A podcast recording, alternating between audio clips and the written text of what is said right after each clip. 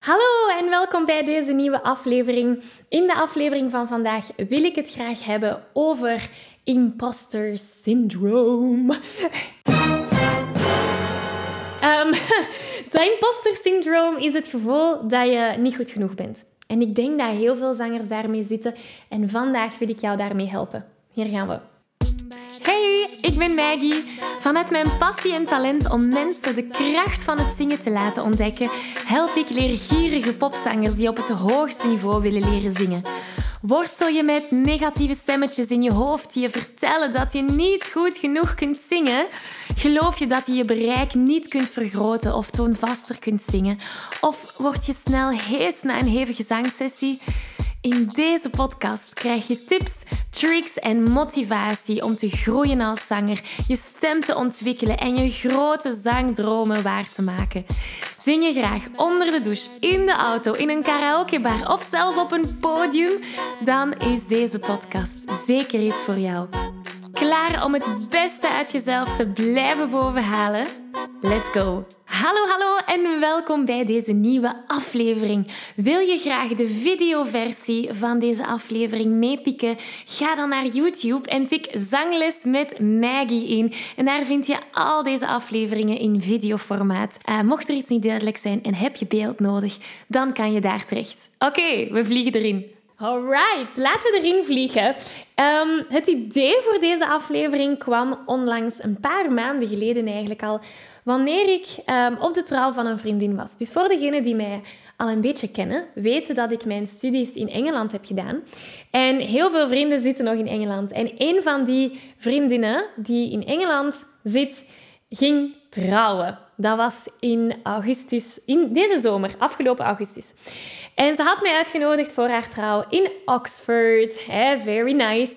Um, dus ik dacht, joepie, ik ga nog een keertje naar Engeland om haar trouw bij te mogen wonen en met haar te vieren. En ik heb daar iets heel interessants ontdekt dat ik heel graag met jou wil delen over dat gevoel van niet goed genoeg te zijn. Want ik moet je zeggen, dat haar trouw, dat was een geweldig feest. Maar heel veel mensen die aanwezig waren, waren mijn ja, niet per se classmates van vroeger, maar allemaal mensen waarmee ik naar universiteit ben geweest. Dus allerlei muzikanten, gitaristen, pianisten, heel veel zangers ook. Ehm, en het was zo leuk om iedereen terug te zien. En ook om te horen waar dat iedereen zich nu bevindt in zijn avontuur. Hè. Sommigen die zijn, net zoals mij, vocal coaches geworden. Anderen die zijn op cruise ships aan het spelen. Nog anderen zijn professionele muzikanten geworden die in de studio allerlei dingen spelen voor verschillende artiesten. Nog anderen hebben hun eigen band en die toeren heel de wereld rond. Uh, zelfs één, één man was... Ehm, voor Netflix muziek aan schrijven, zo wat jingles. Het was allee, geweldig om te zien waar iedereen nu zit na al die jaren. Ehm, en het allerinteressantste vond ik om te zien dat heel veel muzikanten, ik ga even de term muzikanten gebruiken, want het ging niet over enkel zangers. En ik ga het nog specifieker maken, professionele muzikanten, dat die met heel veel onzekerheden zitten. En dat vond ik heel interessant, want ik werk natuurlijk het meeste met amateurmuzikanten of amateurzangers of mensen die ehm, mensen die graag naar dat professioneel niveau groeien. En ik help hen daar natuurlijk mee. Maar dus het is normaal of normaler om als beginnende zanger wat meer onzekerheden te hebben over jouw vaardigheden als zanger. Wat dat ik heel erg gek vond, was om die professionele muzikanten te zien die evenveel onzeker hadden als bijvoorbeeld de mensen waarmee ik soms samenwerk. En dat vond ik heel interessant. En het interessante is eigenlijk dat dit onderzocht geweest is. Dus dit is het typische Dunning-Kruger-effect. Ik weet niet of dat je het kent. Um, Dunning-Kruger-effect, je kan het vergelijken met de quote hè, van hoe meer je leert, hoe meer je weet wat je niet weet. Dus hoe meer dat je over een bepaald onderwerp leert, hoe meer dat je gaat beseffen van wow, ik weet hier nog zoveel niet over. Dus het Dunning-Kruger-effect wil eigenlijk zeggen dat hoe meer onzekerheden je soms ervaart, je eigenlijk qua vaardigheden veel verder zit. Maar omgekeerde is ook, het, het uh, ook waar. Heel, en ik weet zeker dat we allemaal zo iemand vinden of kennen in ons, in ons leven. Dat is zo de persoon die alles beter lijkt te weten. Of de persoon die heel veel zelfvertrouwen heeft over een bepaald iets en die alles over dat onderwerp lijkt te weten. Die persoon is dan heel zelfzeker. Uh, ik weet niet of dat je nu aan iemand specifiek moet denken. Maar dus het, dat is ook Dunning-Kruger. Want die persoon die heeft heel veel zelfvertrouwen. Die denkt, ik weet alles, maar de vaardigheden zijn er nog niet.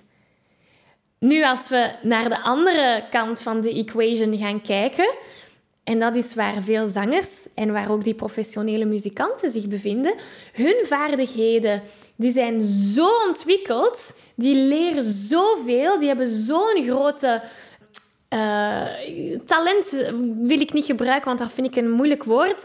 Maar hun vaardigheden zijn zo goed ontwikkeld dat ze beseffen dat er nog zoveel te leren valt. En dat is hetgene dat hen een onzeker gevoel geeft. Als gepassioneerde zanger weet je dat je stem op een gezonde manier leren gebruiken een essentieel onderdeel is van het zingen, zodat je nog lang en gezond kunt blijven zingen. Toch? Nu, de meeste beginnende zangers die maken de fout om hier niet bij te blijven stilstaan. Ze zijn zich niet bewust van hoe ze hun stem tijdens het zingen gebruiken. En ze weten ook niet hoe ze deze op een efficiënte manier kunnen gaan gebruiken, zodat ze met gemak kunnen gaan zingen. De realiteit is dat het niet enkel genoeg is om je stem mooi te laten klinken tijdens het zingen. Het is ook van belang om de juiste vaardigheden te ontwikkelen om je stem gezond te kunnen gaan gebruiken, zodat je al die hoge en ook die lage noten op een makkelijke manier kunt gaan zingen. En daar wil ik je heel graag mee helpen. Ik organiseer binnenkort een workshop die je de belangrijkste zangtechniek gaat meegeven. Je leert spelen met je stemkleur, met je strotten of positie, zodat je in enkele minuten hoge noten zonder spanning kunt gaan Dus mocht je er graag willen bij zijn, meld je aan voor deze gratis workshop via zanglesmetmaggie.be slash zangtechniek. Ik kijk er naar uit om aan de slag te gaan. Dus dat, dat tweede dat ik net heb beschreven, dat is heel vaak waar heel veel zangers zitten en waar dat die professionele muzikanten dus ook zaten.